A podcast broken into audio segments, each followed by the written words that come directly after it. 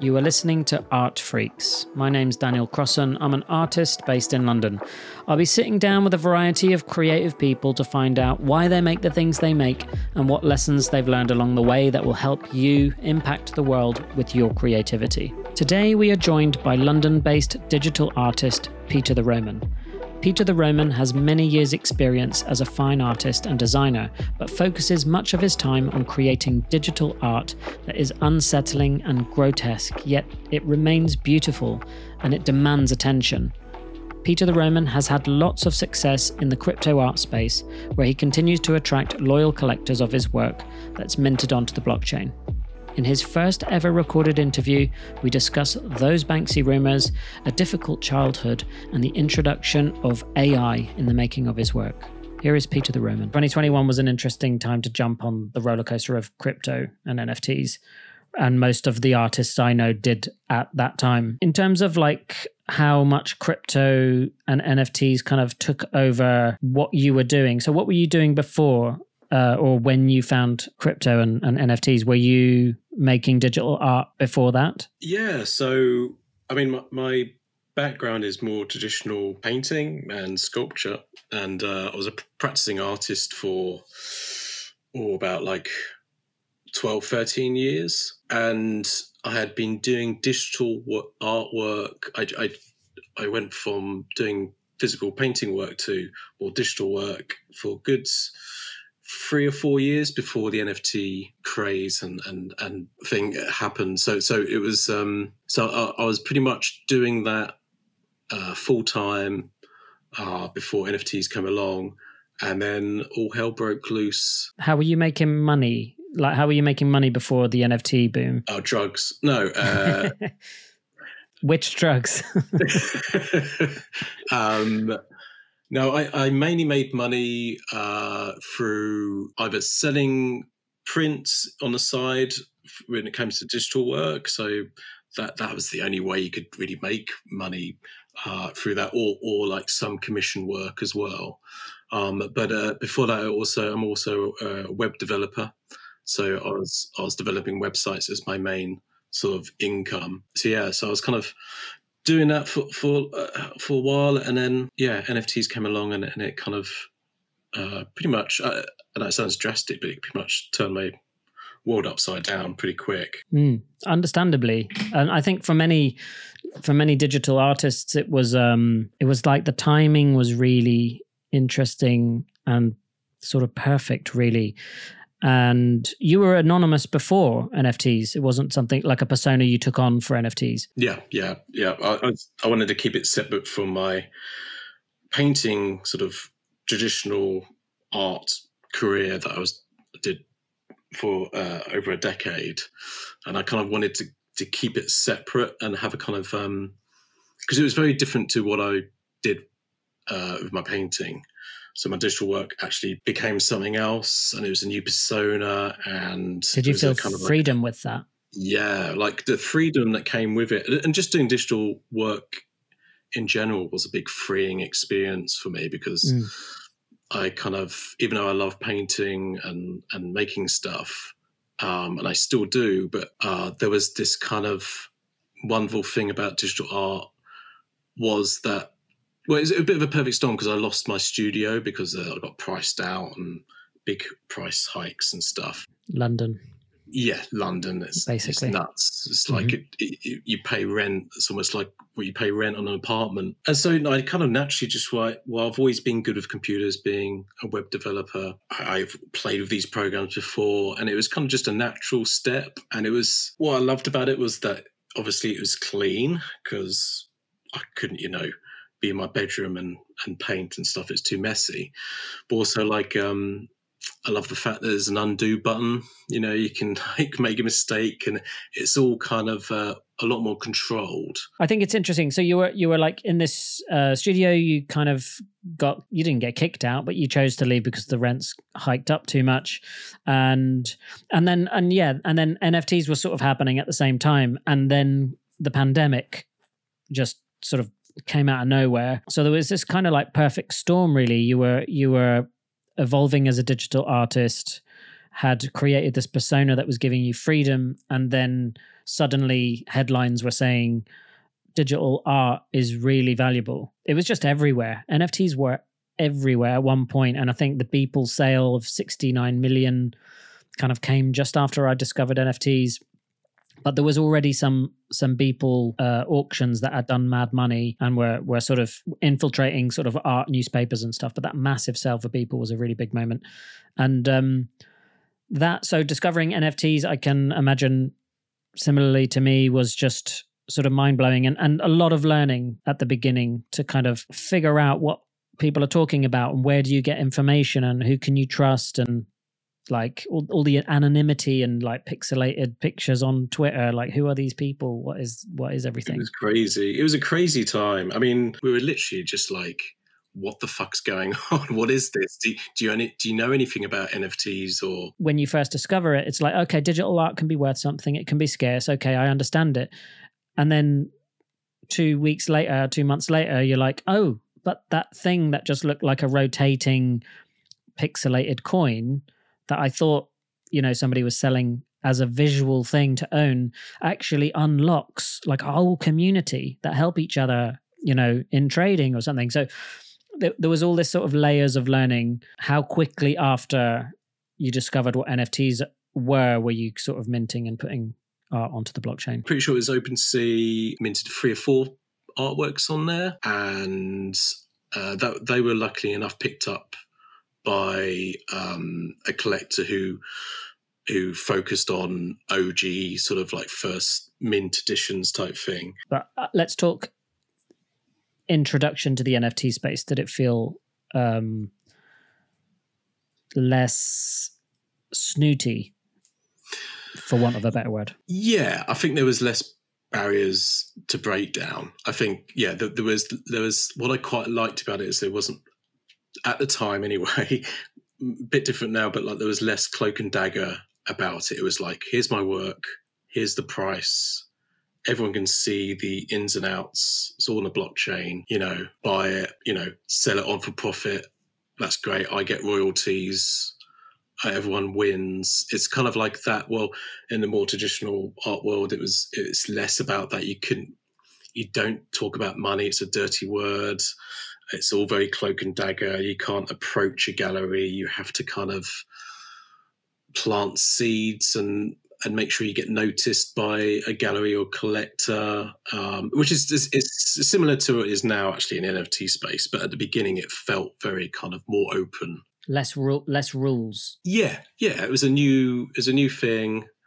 Uh, yeah, it, it didn't feel like it was any rules whatsoever. It's a bit of a wild west. In terms of where NFTs are now, like if you were an artist that was interested in NFTs, or if you're like, I've been approached by a few of my friends who are on Instagram who are getting these scam DMs saying, I really want to buy your artwork as NFTs. Do you know what an NFT is? Um, if you were an artist getting those DMs, but you were like, I got to learn what these NFTs are because I've just been hearing about them now for two years. What what sort of would you give any advice to artists coming into the space? Would you advise artists to play in this space during a bear market? Would you tell them to wait until uh, until more bullish kind of scenario? I would uh, advise them if they really wanted to get into it and really interested in and, and um, believed in the in the future of it and stuff like that. Or maybe you don't even have to believe, but but like I, I would I would suggest yeah, like now is the time to to to play because it's different to what it was because now I feel like there's a lot more room to experiment. So if, if it's great if you're just starting out and there is no pressure like like there was before. Like, um, I mean, there's still pressures like to sell, but but if you're just starting out now, like you've got more room to experiment. You've got more time. I think there's more breathing room than it was before because I think at the start it was 100 mile an hour like literally i mean i didn't sleep. I mean i was i was like up to like two or three in the morning making work because i just felt like that it because being in the uk based as well like it, it's all on american time. So it kind of felt like you you had to become a bit of a night owl to to really kind of uh, be awake really uh, to, to what's happening have fun, experiment, and yeah, just just just just mint some work. Don't even try not to even to think about it too much. Um, and just just put it out there. And then don't worry if it doesn't sell. Mint more. Just keep on going. C- communities there. There's lots of artists still there that kind of are very open. And yeah just just just reach out to, to artists and and you'd be surprised how you know how open everyone is and yeah accepting. So i think it's now is a good time if you're just starting out i think. Well, it's certainly less pressure to learn things quickly. It's a lot easier as well. There's there's i mean when we first started it there was no manifold. There was no way of of really minting your own contract. Um the the tools are so much better now. Yeah so and, much. and there's so many different kinds of interesting ways you can release artwork as nfts that weren't available when when we started. But also i think um the headlines that you were seeing um the ease of selling work is not there. You like i i always hear so, sort of saying oh i can't post every day on instagram. But then i and then i say that's okay but you're not going to grow on Instagram if you don't post every day because that's what the algorithm wants to see. So if you're getting into NFTs and you want to sell NFTs to the NFT community, not your existing community, and try to onboard everybody to what an NFT is, you've still got to participate in those communities. You've still got to post on Twitter. So there's other things that come with that, and you might not get a sale. I remember speaking to a person that lives near me, and he said these. So he was talking about the Bored Ape Yacht Club, and he said these. Um, and it was just after Eminem bought one, which I think sort of got talked about everywhere, didn't it? Because it was just such a big, a big, a big artist uh, jumping in that community, and and and he said to me, uh, "You're doing these NFTs, aren't you?" And he said, "Can you teach? Can you teach me how to do NFTs, or can you teach somebody in the family that's an artist how to how to do NFTs?" And then there was just one statement that was very telling, which was like yeah, I've seen people buying these these monkey pictures. Like people will buy anything, and it was those that people will buy anything thing. And I, you sometimes hear that in the art world actually, where people are like, like my kid could do that. People will buy anything, and it's like, well, if they will buy anything, get red paint and splatter it across a yellow background and see if you can sell it because i reckon you'll find it really really hard and i think it's with nfts is the same thing it's like mint your artwork sure but you don't just mint your artwork walk away make a cup of tea come back and somebody's given you half an ETH it's it's like the exact same as building a social media presence, exact same as like getting noticed by galleries, exact same as sort of you know having enough of an audience to sell prints to. You've got to kind of sell your story, you know, give something. I think there has to be something for people to you know be interested in whether that's your trajectory or your process or whatever. It's like you've still got to tell tell your story a little bit. Maybe we'll see echoes of 2021 again where the the hype of the nft market and crypto market really at large is is on a is on a is so hyper focused on one particular space which is art that we will be able to mint talk about it on twitter for 24 hours and then get your first bid that would be lovely. But I think I think we're we're seeing a sort of settling down. But I don't see like NFTs are dead.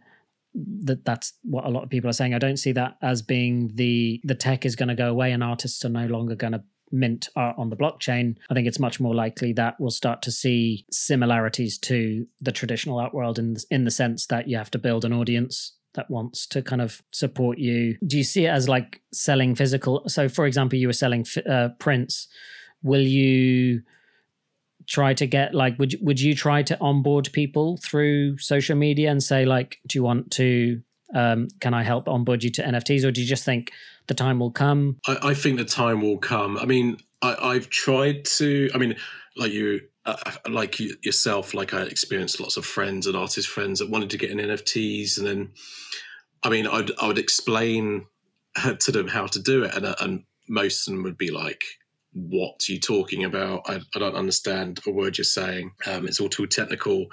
And other people that kind of did end up minting and they just walked away. They posted it once or twice on Twitter and then and then and then nothing. And and like you were saying, it's it's it's a lot more work than just minting something and mm. it hmm. would sell. It is it is very similar to I mean it's just you know real life. Life isn't that you know that easy, is it? No. And uh, you are we are slaves to the algorithm. Um, but um, as as for um, sorry, what was your question again? I guess like onboarding, trying to onboard people because I've seen I've seen artists do that, and I was just wondering in terms of going forward, like you you've really gone down uh, the digital path, and if NFT slows down to the point you know where you're like, oh, you know what, I I have so much of a body of work that I've been creating in the last two years for NFTs. I might sell these as physical prints, or maybe you sell them on digital screens, which is becoming much more of a thing. Would you then like be trying to like onboard people like I'll help you set up a wallet and stuff like that, or or do you think it's just the the, the narrative of NFTs is is sort of damaged so much that you just sort of have to have to sit back and say, you know, here's a print, and don't talk about NFTs because people don't want to hear it, you know. It is. I, have to say, uh, it, it is that more the latter, um, in a sense that I think because NFTs, it, it's it's a dirty word now. Like it's it's um, it's used to to like it's become a bit of a meme in itself, isn't it? And um, and I think trying to onboard new people, I don't think that's going to happen until it becomes seamless. Like you won't even know uh, it's a digital, it's on a blockchain, it's an NFT. It's kind of, it will be all in the background. It will be as simple as like literally just clicking a button on Instagram or something and go, yeah, I want to add that to my collection.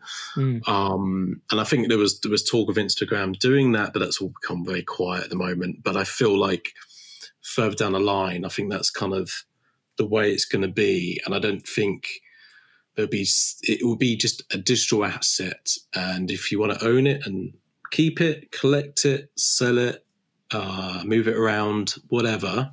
Mm. Um, and and like you said, the example of, of a Patreon sort of style of things could be one element of that. Um, as us artists or, or like startup projects, um, but I, I, do think there's too many, even now, like two, three years down the line, I think there's still too many barriers, technical barriers for the most kind of people that are just used to like having it easy because it's all about convenience and, and to, you know, people are used to just ordering an Uber or food comes to the house or Amazon Prime. It's, it's got to be that easy for, for it to become mainstream everyday sort of life sort of thing. There's so much stuff you have to do to get to the point of pressing buy that I, and and the thing is it's on the blockchain so it makes sense that we're going to pay pay and exchange digital assets for digital assets. You talked about like the barriers and i think like there's also like there's those tech barriers right the the wallet the the knowing what like what blockchain technology is the the fact that the digital sort of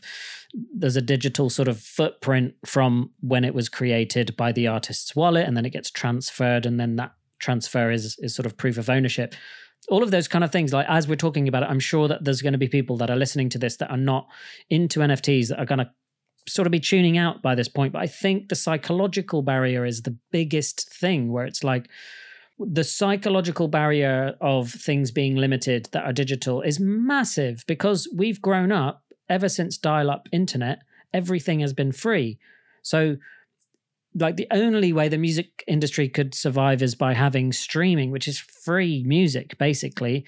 But you know the the artists suffer but it's the only way it can work because otherwise it's just free and the artist gets zero do you know what i mean so I, th- I think like the psychological thing is like how can this picture on the internet how can that be scarce? Right click copy. How how is it that when i right click copy it and it goes onto my phone that i don't own it? Because i can look at it every day. What does an nft do? I don't understand what an nft does. If it's art i can just look at it. I can just look at it on my phone. So it's that thing of like when i bought my first nft something clicked. I was like oh i own it. Now i can my my wallet is plugged into this marketplace and i can sell it.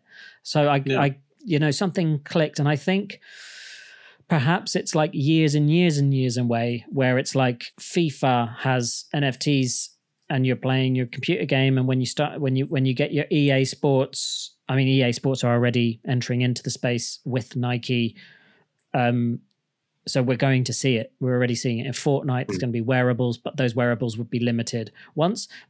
And also that, that this was always like a funny thing was like the utility of the NFT is is price goes up because everyone was always like, well, what does it do? And honestly, like 85, 95% of the, the space was like, I don't know, they just go up in price. it's like they don't do anything. So so I think that's the thing is like once NFTs are working and doing stuff for a whole generation of people playing games, for a whole generation of people that are um, messing around on on AR on Vision, you know, Apple's Vision thing.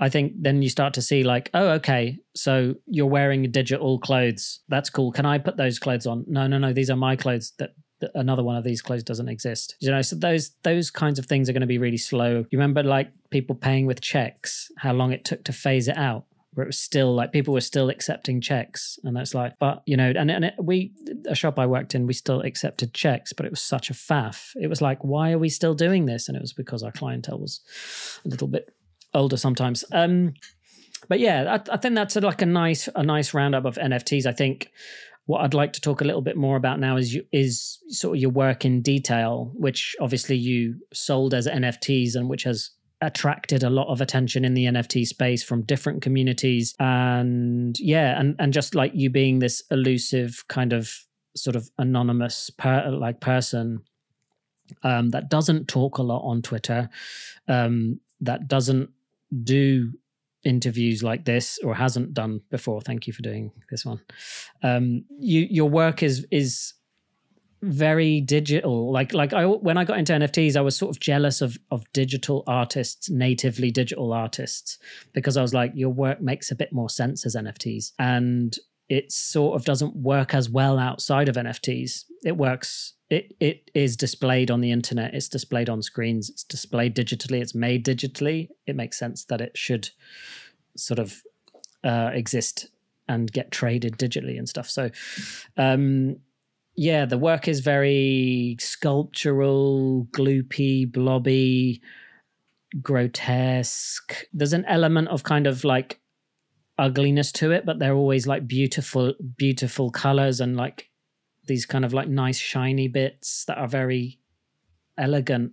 I don't know. It's like a real mix. What? How would you describe that kind of clash of beautiful and not, you know, and, and not beautiful? yeah, thanks. I mean, um, what I've always kind of been interested in in kind of the balance or, or hitting the the spot in between beauty and and the grotesque and i think they're pretty much the the they're pretty much the, they're very much similar to each other if not the same i find you know something really beautiful can also be quite grotesque in a way and and vice versa. And so it's just hitting that spot of of something in between that kind of makes you feel slightly kind of uneasy like you, you, there's something very attractive about it and very alluring and very kind of lustful about these physical melting forms and stuff. Um, uh, but at the same time there's something quite off about it and quite quite you know as, as you're saying quite, grotesque and and um, uh, something uncanny uncanny about it. And uh, so that's always interested in me uh, even when i was in my painting days, uh, they, they looked very different to what I do digitally, but but there was always I was always interested in in the other, the, the, the hidden or the something that wasn't quite right, something off, um, and something a little bit kind of enticing and stuff. And so that's, that's always interested me uh, when it came to that sort of thing, and uh, and then the physical element of it when I, when I uh, when I was at art school, my paintings were very physical and and sculptural and and full of big layers of thick paint that I'd scratch into and stuff. And so, yeah, when it came to digital work, uh, the the sculpture element of it, um, and and, and I, I what I really liked about it is that I'm kind of kind of obsessed with with the white cube the, the white space in a gallery, and I, am kind of I, I, no matter how much I try to uh, stay away from it and, and try to have like uh, a painting almost edge to edge, I can't help but put frame or have an object within a white space or any sort of space. And I think that's kind of, I don't know, I, I, I don't know where it's come from. I, I feel like maybe I, I, I miss the kind of white gallery space that that I had with with painting and, and traditional side of things. And then I kind of felt like that maybe that's kind of uh, I've kind of dreamt. Uh, uh, it's almost like I'm dreaming or fantasizing about having these, you know, digital exist in a gallery. It actually exists in a gallery or in a really space or in real life, and and, and so I think I, I, with a lot of my digital work, I find I kind of I want to uh, kind of um, kind of make it feel like it's real um, and it's sitting in a space and it's almost like these things do exist. And i kind of like that idea but obviously they they don't. And they're kind of we kind of crazy especially with the, the new ai stuff is how to re- replicate that uh, in real life but but yeah so, so that, that's kind of I, I, found and, and all this stuff kind of happened very naturally i didn't even think about it and that, that's what I experienced doing digital art for the first time is that I didn't think about, and I think that's always, I didn't think about what I was going to do. I just did it. And I think I always find that art is at its best when you don't even think about it. You just, you have this urge to do it and you have that freedom to just go and create a, a, weird drippy man or something like walking along and i didn't have to i didn't have the weight of history of painting on my shoulders or anything like that. It was new. You're placing these digital objects into like this this gallery space or this this um, uh, gallery space. I think is it's a space where you demand attention from the viewer to view this as fine art. I think that the presentation of whatever it is on a plinth or behind a gallery or on a stand that is reserved for fine art sculptures immediately demands that from the from the viewer uh, and I think that's a really clever way of uh, positioning the work to to separate it from other digital art, where it's like this is commercial or this is this is supposed to just impress you visually. It it sort of cause it, it sort of demands a pause from the person that's looking at it to consider it in a way that they might consider it if it existed or if if you were in front of it at a gallery um, you said that you wanted the work to make people feel uneasy but also that like there is an element of um, rawness and and self-expression in in creating those things. Do you have feelings of uneasiness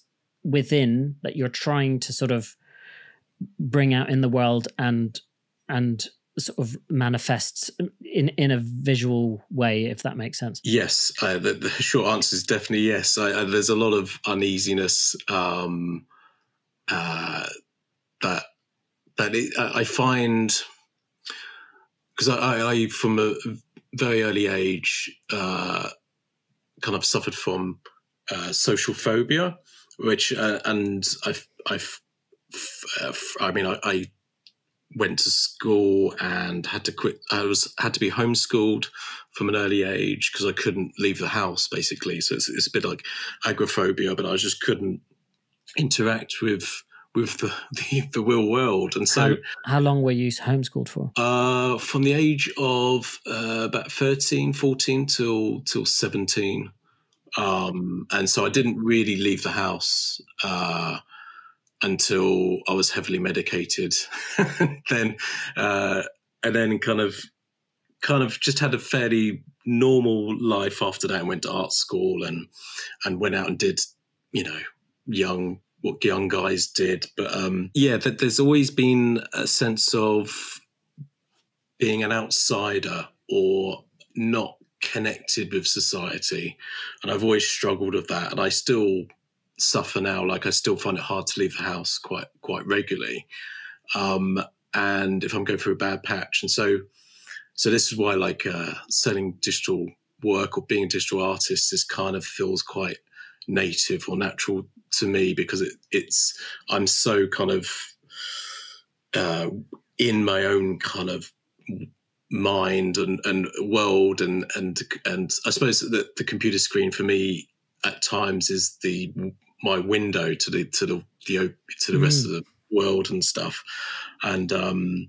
and so so I suppose in my work it, it must I mean I didn't really think about it too much but but it, it kind of manifest you can't help but manifest yourself into the work at some point and and and, and I guess that's where the uneasy that that the sense of otherness um, kind of otherworldly kind of feeling to a lot of my work mm. and uh, the grotesque ugly side of things that that that that's probably the fear of other people the fear of of of myself uh, and what I project, um, and uh, and a lot of it's kind of superficial and the fear of what other people think of you. And so all these kind of anxieties and fears uh, my therapist knows all about probably more than uh, i do. I, don't think i don't know if she's seen my work or not but i think she'd be quite interested in it. But but it, it's it's it kind of lends itself to, to all of that. And, and um, it touches upon those those subjects i feel but it's very subconscious. Thank you for being so open about that kind of stuff I think it's not it's not easy. If you look at some of your earlier pieces on Foundation, they are sort of mel- melting uh, masks, shiny melting masks on these uh, figures, and that makes a lot of sense. Um, seeing as you you have dealt with uh, social phobia, um, and masks are kind of like through the history of art I've, I've sort of fascinated a lot of different artists. Have you always had like a fascination for masks tribal masks and um, yeah those kinds of things? Oh yeah definitely. And i always find um, if you ever know Gillian Wearing's work uh, she did a, uh, a series of, of photographs where uh, she would just put a, a mask of herself on herself and f- photograph it. And I always find that more uh, interesting because it's kind of like a mask that is her, but there's something quite not right, something quite off about it, something quite uncanny. Um, and so, yeah, if you, I would definitely check her work out. Um, she uses a lot of masks, and her her, her work is a lot about self identity and, and and what it's uh, in society and and how people kind of pretend to be someone else uh, or or a version of themselves, and and that can lend itself to obviously you know being on Twitter and Instagram. Mm. You're you're not yourself; you're a version of yourself, and the, showing um, your, the best parts of your life because yes. you're ashamed to show the mundane or boring or sad or yeah. know, hard, hard parts of your life. So yeah, yeah. So, so masks have always been very interesting, and yeah, and, and, and yeah, like more traditional masks are, are fascinating and a threat history that they've been used to to pretend to be someone else or mm, or, or, invoke spirits and yeah exactly yeah, yeah like gods. literally you know become yeah exactly gods i want to understand more a little bit about social phobia and i want i wondered whether like whether getting older like having these kind of feelings of maybe fear about society or society's reaction to you or do you feel being older do you feel like those were founded in reality? Like like do you find aspects of society grotesque? Yeah uh, for sure. I mean i think as as i've got older um i won't say my age but but uh, definitely feels older. Are you older I, or younger than me? well, I don't know. How old are you? Um, uh, let's not go uh, but um, yeah, as I've got older, I think I've I've managed to kind of, kind of like, not put it in a box, but kind of just, I've got a I've got a place to put it, and it uh, those feelings and thoughts, and I'm a, more aware of what they are uh, when I was a kid, I didn't know what was going on, and and, and also like this might be showing my age a little bit, but but it was times when uh, when I was at school, we did there was no anxiety wasn't even talked about. Like mental health wasn't talked about. It was like, oh, you're being a bit weird. Why aren't you going to school? You need to go to school. There was no, like, there was kind of like there was a lot of um, kind of like, oh, let's let's let's get a doctor to to speak to this kid, sort of thing. He's a bit shy. But I think if if it, if it happened now, I think it'd be very different. There'd be a lot more talked about anxiety and you would be given the time and and stuff. And and so so I think as a kid I, I didn't know. And I, to be honest I still I still don't know. I'm still working on it. I still don't know the root causes of it. But um uh, I think it probably I need another 10 years of of therapy probably I don't know. But but um I know it's there. And I think I think it's it's worse now as in more of a general sense because of social media that uh, people are a lot more aware of of um, these thoughts and feelings because it's it's shoved in your face constantly, like people's perceptions and and uh, image, body image. Uh, the, you got to look a certain way. T- TV's changed a lot since we're younger. Like, I mean, for example, like if you remember Big Brother, UK Big Brother, the first series, everyone looked normal. There was ugly, short, fat. You know, there was. There was I was.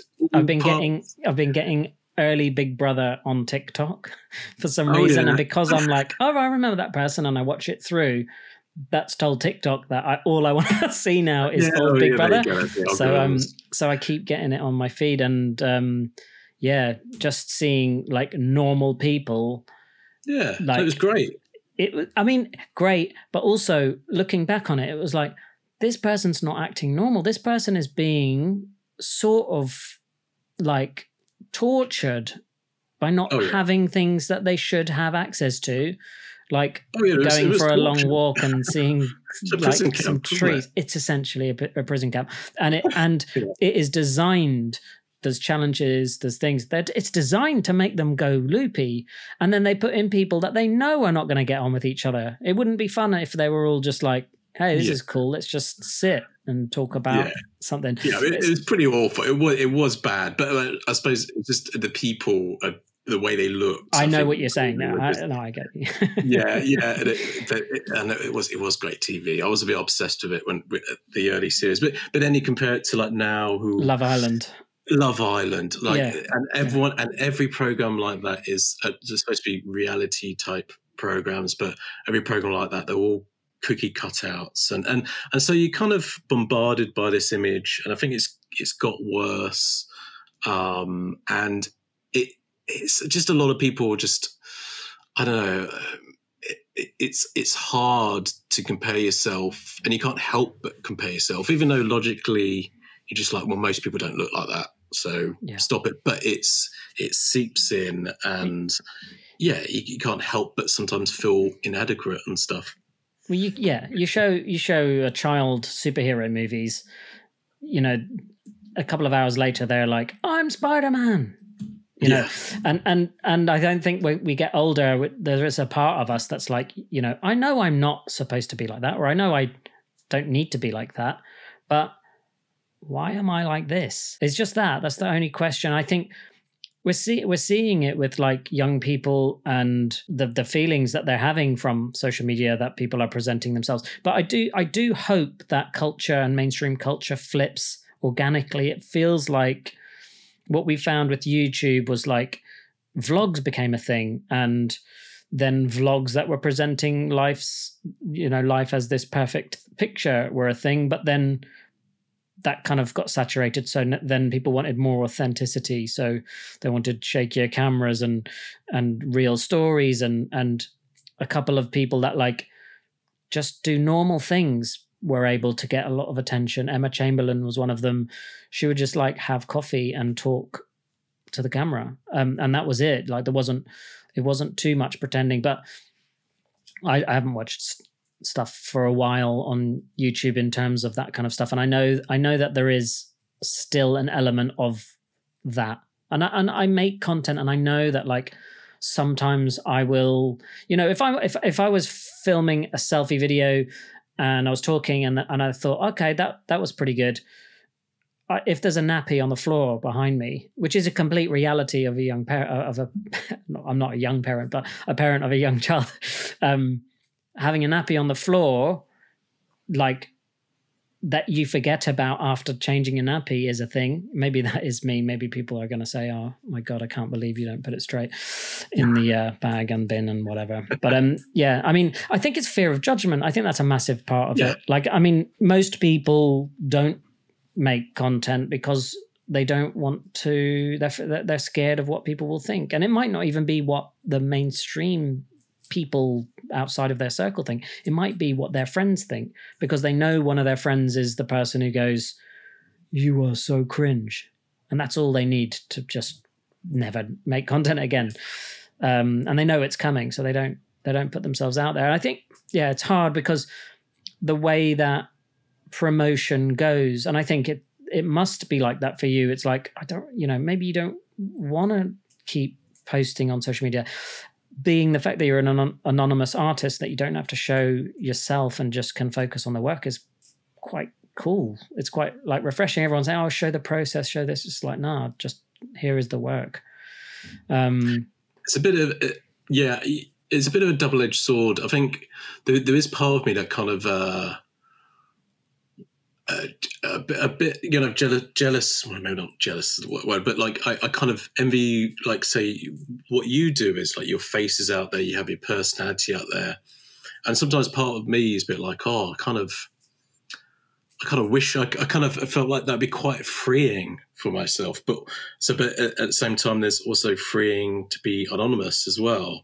So it's, it's a bit of a double edged sword because I, I do find that that people, when it comes to art, do like to know who the artist is, you know, their, their personal life and stuff.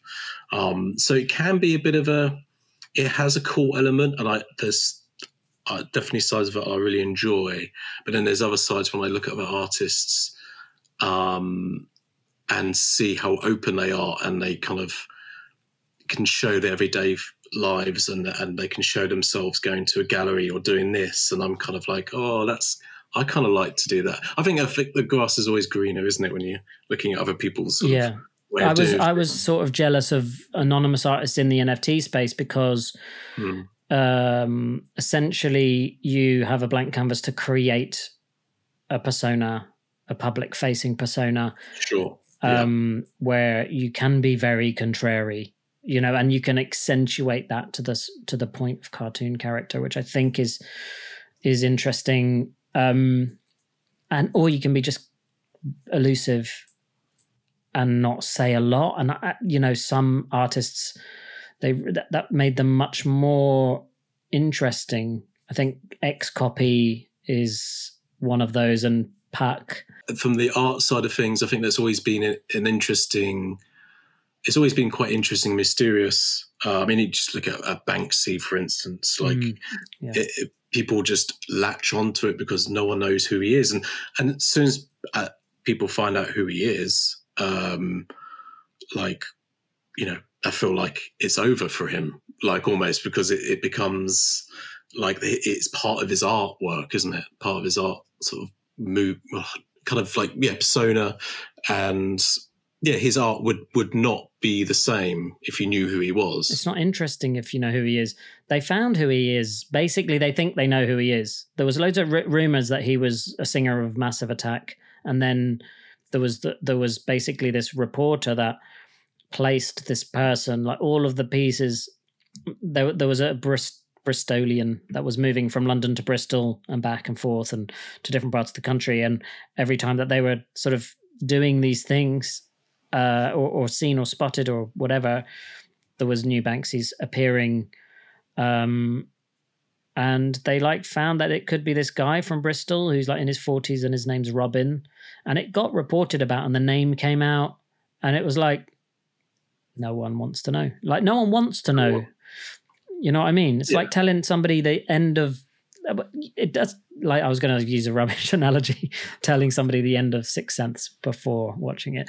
That's not really a yeah. It's like it it, it affects it. Kind of is just not as interesting than this like mysterious character that appears at night and puts up these huge stencil works and you know, just has a has a real ability.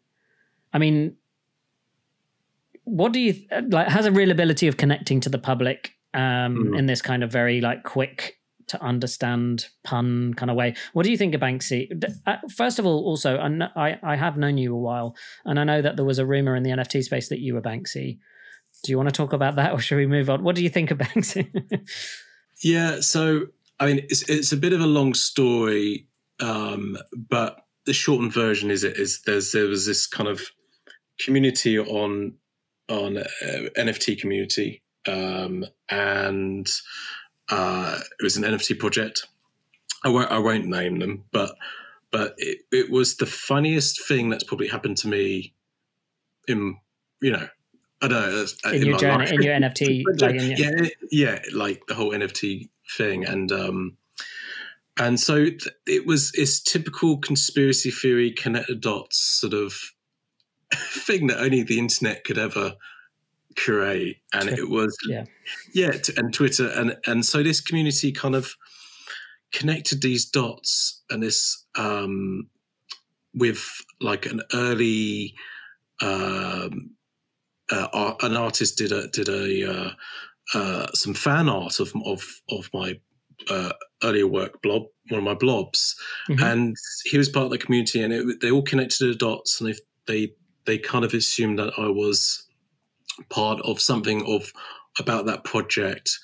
Um, but then don't I don't know how and I can't explain it. But then they the rumor started that I was I was Banksy and I thought I was Banksy, and um, it kind of blew up, and suddenly they started to to buy a lot of my work, and and I was I went on their spaces and I was listening to them, and uh, it, it was hilarious, and I didn't know what to make of it. And but yeah, it kind of in the NFT space, it, rumors. It's all about. It was a lot of it was about rumors, and any any little bit of smoke will start a huge bonfire. It would just alight and it would just pump. So everyone, yeah. Eh, so, so if anyone here that got a sniff of any sort of rumor, mm. it was spread so quick, and yeah. and that's what that's what I experienced in f- firsthand, and it was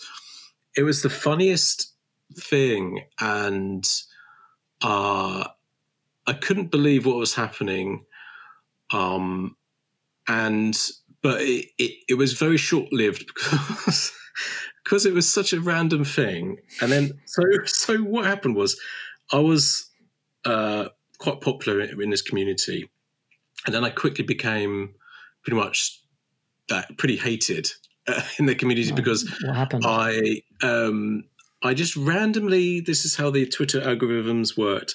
I kind of was scrolling through and I noticed uh, people in this community were buying this other kind of NFT project, and I thought, oh, this looked kind of cool uh, and and and it was all about like riding the, the wave when it came to collecting these PFP projects. Mm-hmm. And so I, I, thought, oh, that looks okay. People will buy. I'll, I'll, buy like that. It wasn't much, and I got it. And unbeknown to me, there was uh, a split, a divide in the community, um, and they decided to go their separate ways and buy this other project, go into this other project and join this other community. So they kind so, of became rival projects. Yeah, and so and you so buying that was showing I, allegiance to the other project. Yeah, and I oh tweeted oh about it, and I That's was so like, funny. "Hey, look at me! I bought this."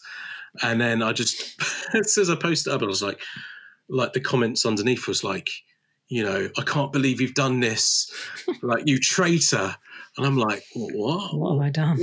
What? I just bought this silly cartoon. What are you talking about? Like, and um, yeah, and so I, I, I it, it was quite, it was the good and the, the ugly uh, side of things, and I quickly discovered that that I was getting quite a lot of hate and and nerve fudding, and I heard things like they're going to floor my work and sell it cheap cheap and stuff like that and and so it, was, it went from being kind of was that directly to you, or sort of you were reading about it on uh, reading about it and, and, and, also some comments directly as well. Um, but but it, it was a real insight in in the, some of the culture with these NFTs communities and projects, and like I, I don't regret that part of part of it because yes, I, I got a uh, got hate from it and unfortunate circumstances, but also sometimes that, that some of the best supporters have come from um, that community, and they still to this day are like the first ones to to like anything I post, and I'm just really grateful. And, it's just it's just uh, kind of like a, a I'm quite thankful to the to the to the kind of Twitter conspiracy sort of gods in a sense because it, it was such a random event, um, but it opened up a load more collectors t- to me, and, and they still support me now, which I'm really grateful for. Um, but it was quite an eye-opening experience, um, and just and it just highlighted how, how crazy and stupid the space is as well.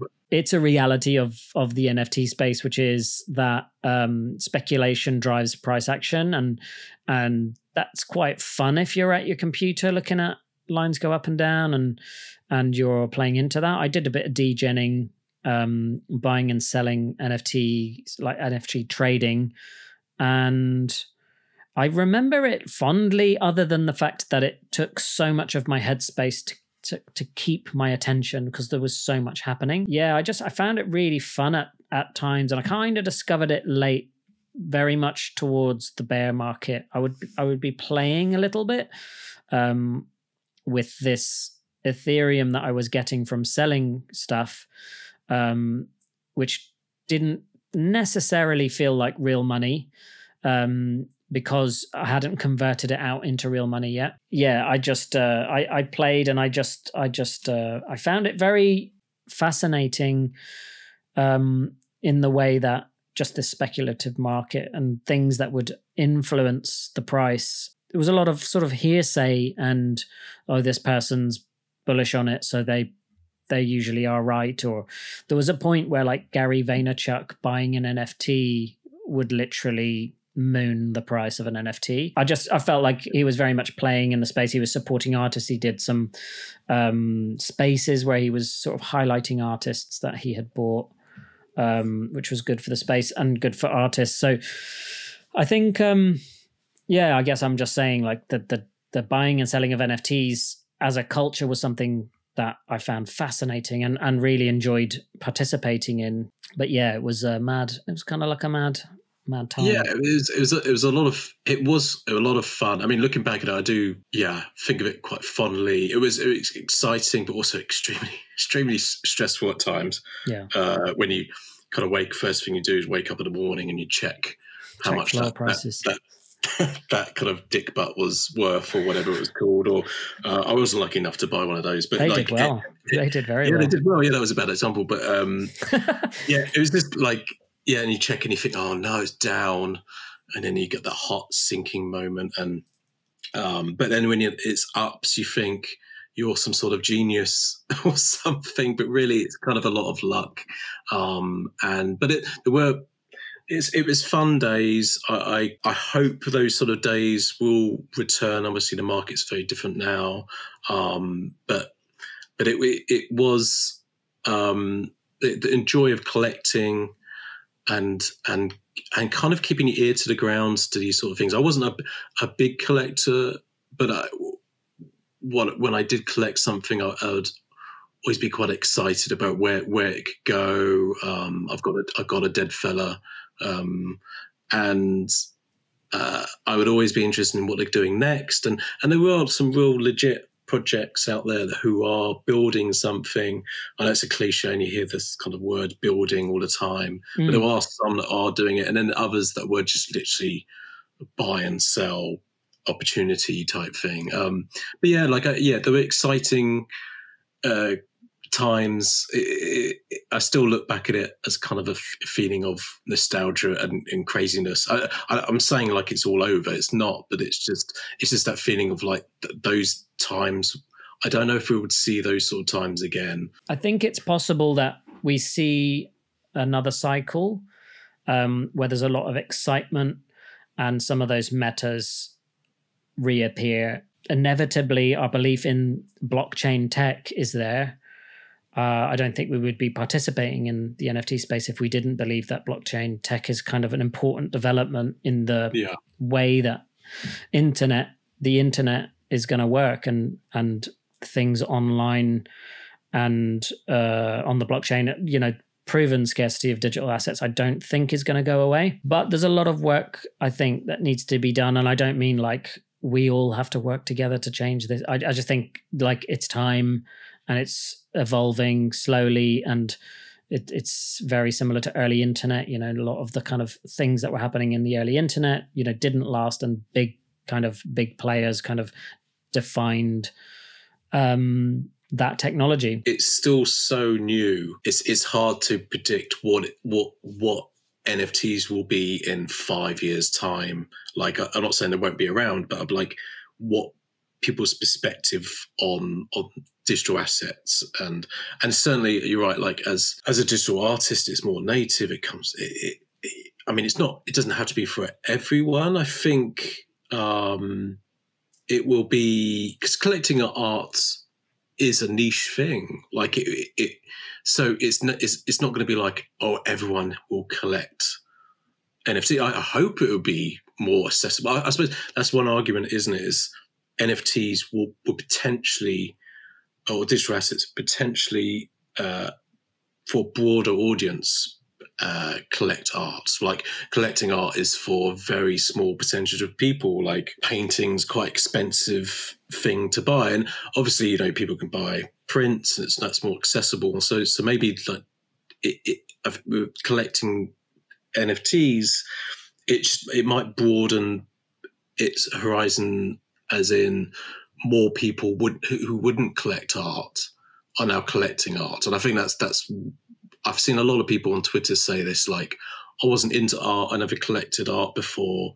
And now, since NFTs come about, I'm actually really into it. I'm learning about this artist, that artist, and now, so so so I feel like, you know, that that could be more the future of of, of things. It's always, it, it- I think the NFT space is is it's one of one of the biggest struggles when it came to to art. Was is how is it displayed? How is it how is it kind of enjoyed or or and and and we can obviously uh, most of the time through Instagram or Twitter that's how it's digested but but when it comes to like you know people from the outside looking at it or or um kind of in real life in galleries i think i think digital art has always struggled with how to present itself in in in real life um, I, I think that's why it's it, the digital art uh, art world has kind of always shunned digital work quite a bit because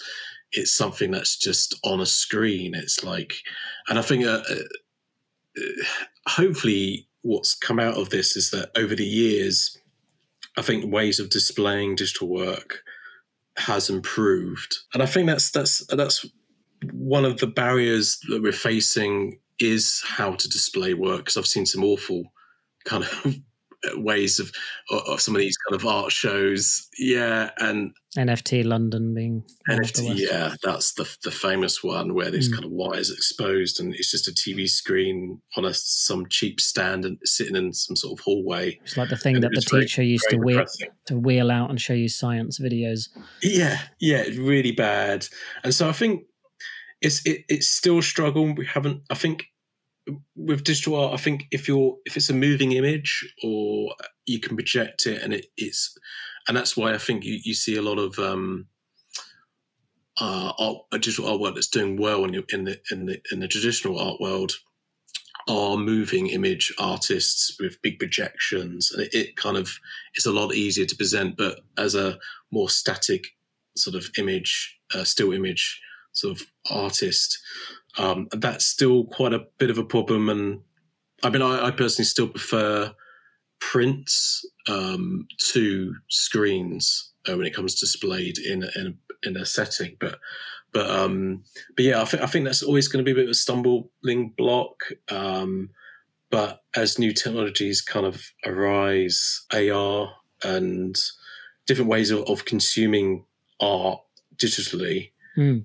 Is, is we're we're at, a kind of a very interesting period where it, it could very much change with, with AI as well. It's it's all becoming kind of um, yeah. I, I think we're probably at the most interesting times technology wise. Definitely with the advent of AI. Uh, How long have you been using AI as a tool, like like for your personal work, rather than just playing with it to see what the tech is? Um, I started, uh, well, I started playing with it uh, probably about probably about a year ago uh, with DALL-E.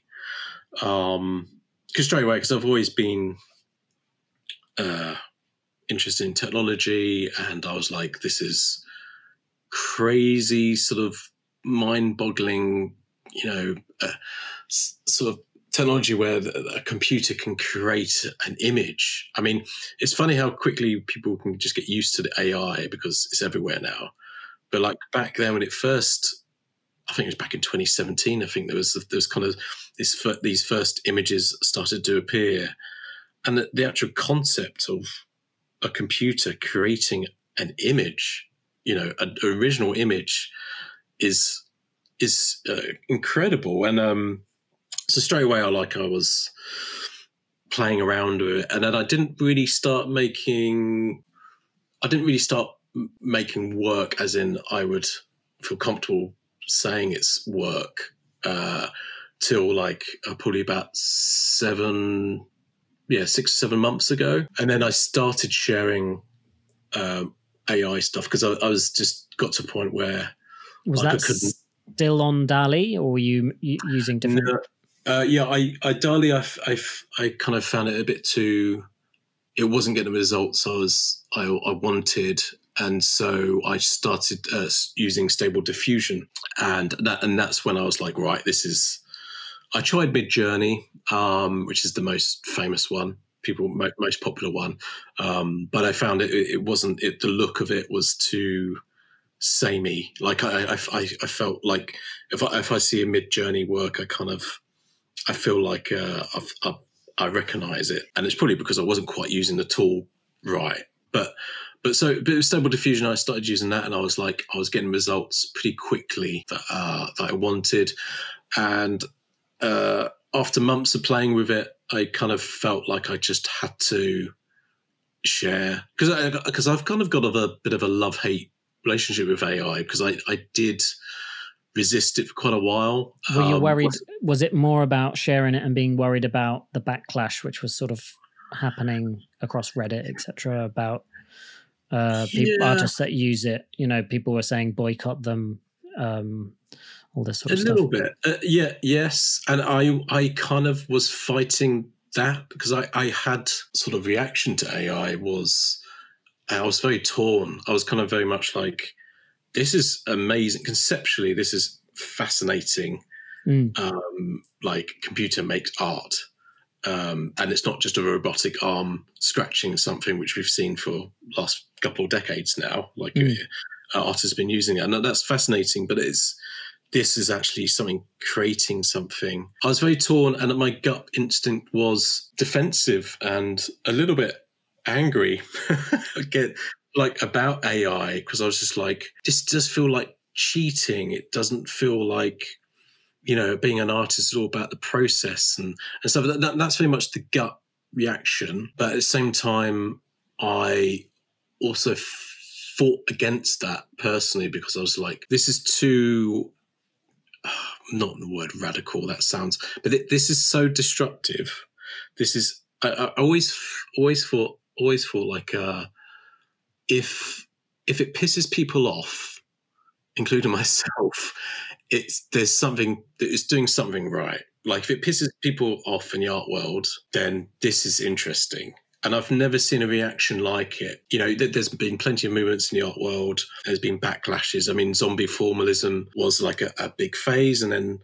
it got got fudded on, and it was torn down to pieces in the traditional art world. I've just never seen a reaction like this. It's the amount of anger, um, and I could understand the anger.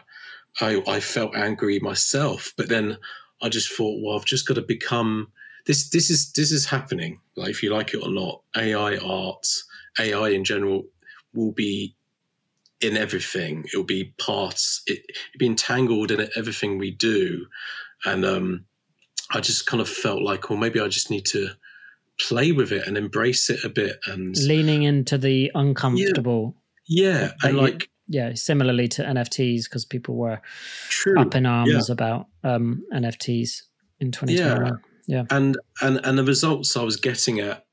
Uh, results of some of the images that was, was being created, I couldn't ignore it anymore, and it it became like almost like I became kind of jealous of the AI in a way because I was uh, the process I use because I, I, I didn't because there's a thing called raw prompting where you just you you type in straight into the AI and they create an image. And there's a skill in that as well like as a tool and and artists have been using that. But I, I was always like I need some sort of process. I like I need to create something first so so my process with AI would be I'm a 3D artist so I sculpt create render digital objects.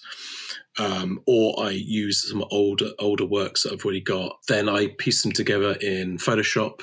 So I, I kind of became like a collage artist in a way, and thought, right, I'm going to feed this into the AI and see what happens. And there's a, there's a thing called image to image, where you upload your image to the AI, and then you put in a prompt, and then the AI will will, develop almost like these set of images using the, the visual image you've inputted, and and there's lots of uh, settings you can use and and to play with it with with that. And um, and is it only using your visuals as inspiration, or is it still using a catalog of art? Well, it's, it's, it's the, the outcome is is difficult to know, but uh, yeah, I I've used um, my own artwork, but I've also used uh, some some photographs I've I've literally cut and paste because um, I was like, I mean, for instance, like one of my newest pieces was um, uh, "Bear with Me." It's called, and there, there is a bear head okay. appearing out of all these blobs, and I, I did use a picture of of uh, a bear, and I cut out the head and like stuff. A, like taking a reference image from a magazine to paint. Yeah, it's no different to, to yeah. a collage artist or or if you're a painter, you, you look on Google. I mean, like ninety percent of, of paintings, I'm sure, have used references uh, from Google, and it's it's no real different to that. And it, there's a real big argument about copyright with AI, and that's that's a whole another subject that's quite you could go on for talk for hours about that. But mm-hmm. but I always kind of felt okay with it because I, I, I felt like the way I'm processing it, I'm creating an image that could be in itself, like before even going into the AI, an artwork. But I, I, I wasn't interested in that. I wanted the AI to be almost like my collab artist. I wanted it to be my like my, working with another artist. Yeah, mm-hmm. and and and it got to the point where it was creating images that I couldn't ignore. Like I, I, I, I felt like the, in my head, I was like, these are the images that I wanted to make when I was doing 3D stuff. Like, and it was more of a technical uh, boundaries for me to, to, to create these works. And, and I don't think I could create these works in, uh, if I was to do it like digitally in a more traditional method because the it, the imagination the AI has, and I know it's not. I don't know. I know it hasn't got an imagination. An interesting, yeah, it's an interesting word. It's, it's, something that I can't even like uh, even begin to, to des- describe how you would even start. Um, and what do you mean to begin? How to start to to, to, to explain? yeah to explain it or even to begin to like i don't think there's anything like it i mean the only thing i could like it to is um if you you're working with a printing press and you're you you create this process on a plate and you never quite know what it's going to turn out like because there's going to be mistakes there's going to be smudges And so hmm. until you put it in the printing press, you don't, and it comes out the other side, you don't quite know what it's going to be like. And I think with AI, I, I kind of get that similar experience and excitement of it produces something that you have no control over.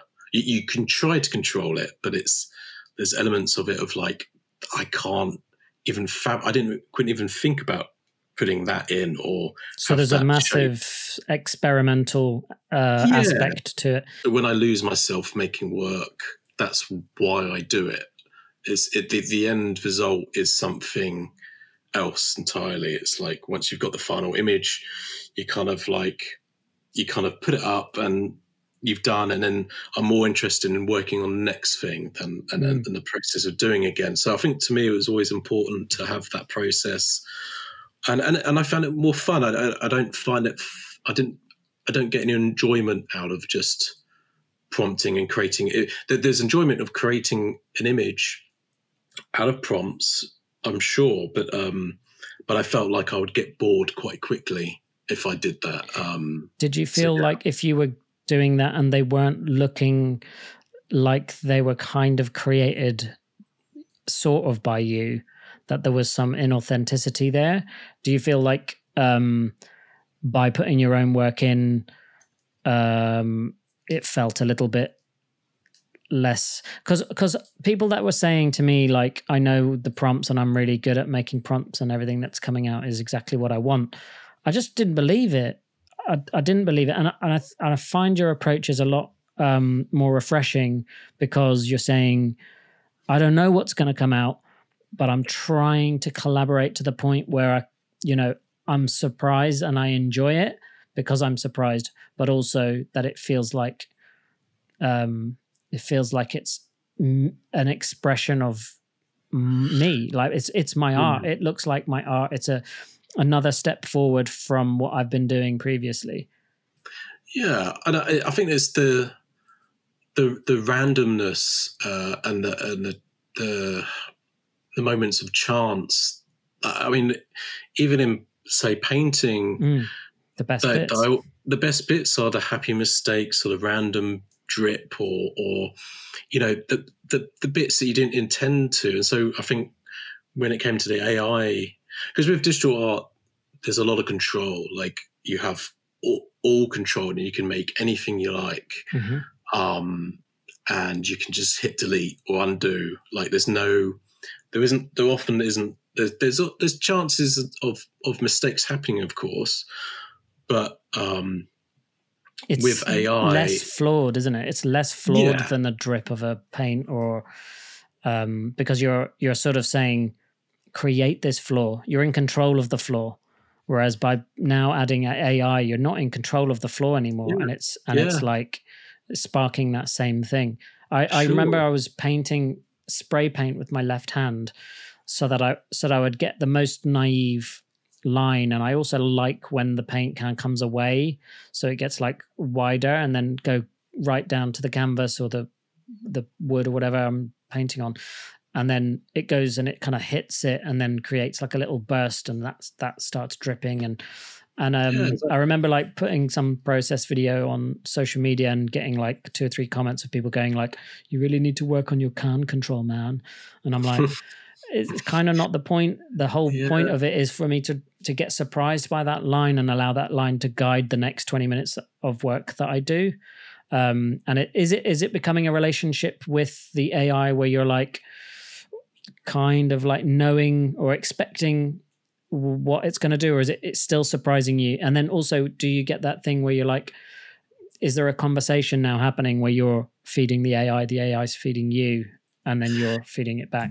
Yeah I, yeah i think it, there is definitely some sort of uh, almost talking to each other in a sense. I mean it's like if you're collabing with any other artist there is that kind of um, even if you make work separately and then you put your work next to each other, they they start speaking to each other in, in certain some degree, yeah, and and yeah. and uh, yeah, it, it does. Like when I start building up images uh, before putting it into the AI or feeding it, like I have this, and I have a notion in my head now that I have this idea in my head. It was like, I think the AI might like this. Like it's kind of like Mm. this is going to look cool. I'm sure. I've got this. I feel like it's. I, I know it now. Like I, I feel like I'm.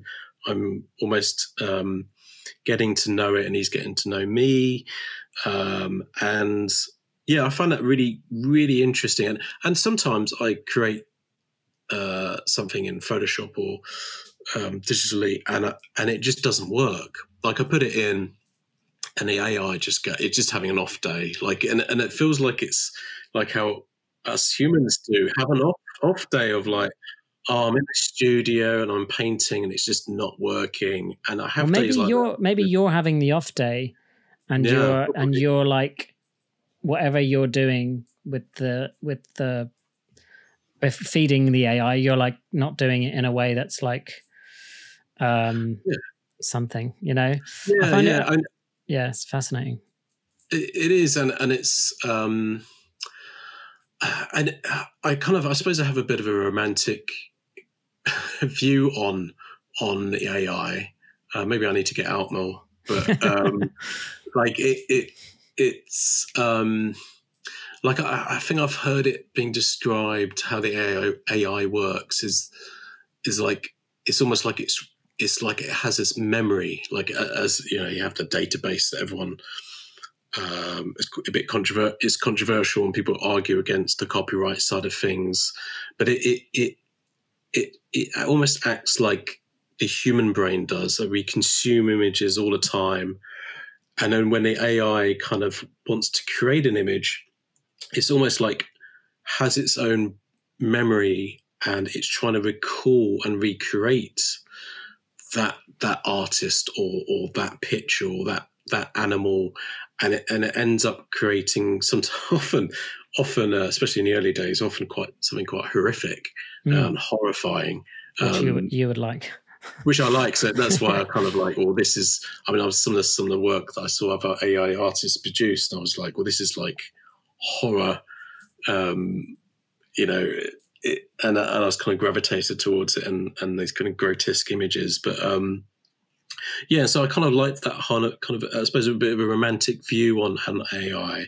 Um, uh, it's just, it's, it's, it's almost like it's trying to be human or trying to trying to um, recreate or element elements of of human hu- human life and and objects and just simple things like a vase for the flowers. It, it I think I've seen somebody do do flowers and and it's kind of Failing a little bit, like Yeah, flaw, flawed, which is human. flawed and and Mm. I think that's where it's quite interesting as in I think it will get to a point where AI will be it will be t- perfect like almost and you won't be able to tell the difference and I think that's where um it'd be less interesting for me as an artist to use that version of AI. I, I really hope that AI uh, keep the older versions so us artists can use it because I think that's that's where the AI has been best when you know it has ten fingers so, Mm. on a hand, you know, and they try to recreate what a human looks like, and it looks off. But um, for me, I would always veer to something that's slightly flawed or failed, like we were talking before about Mm. The mistakes, the happy mistakes that happen um, when you're painting or and stuff like that. yeah. I, I it leads it leads my work. That like i i i need it. I need the flaw i need the line to be imperfect. I need it to feel authentic for me to even continue. I got to the point where i would scribble on the page before i started to make other marks because i could feed off that mistake so i'd like force the mistake but it would still Sure. aesthetically feel l- loose and and real enough for me to make the next mark. And that sounds a little bit like dramatic or whatever, but it's um it's the way that I learned to enjoy the playing the most and that usually ends up with the best work. playing and creating almost every artist should create their own rules within a while playing a game because and then in so it just you kind of lend yourself to mistakes and flaws and and stuff, and but you, you kind of have to stick to these rules, otherwise, you know, um, you end up can you can end up with something completely different. So it's almost like you get to know this game you play when you've got an empty canvas in front of you.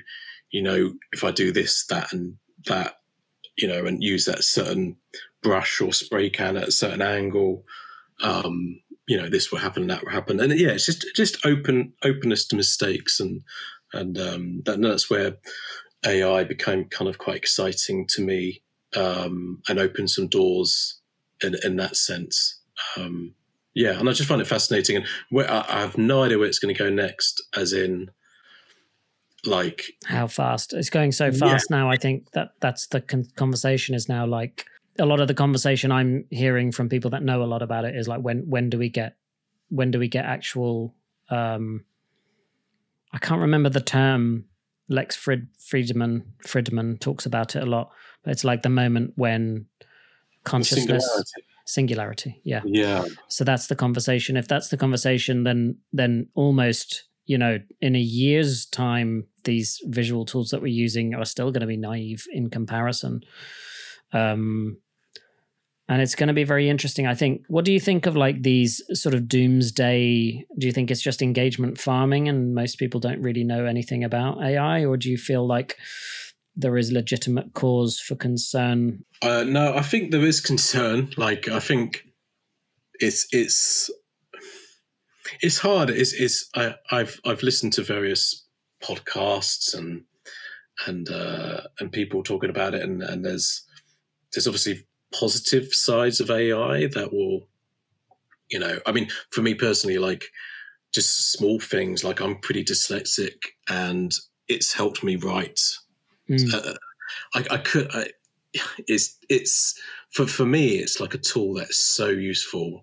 Mm. I wish I had it when I was younger and stuff like that. But um, so things like that, and it would be extremely helpful. But but I've I've heard people say we've kind of uh, fucked up a little bit because we've kind of opened it up to the internet and it's all open sourced and it's mm. the, the Pandora box is open.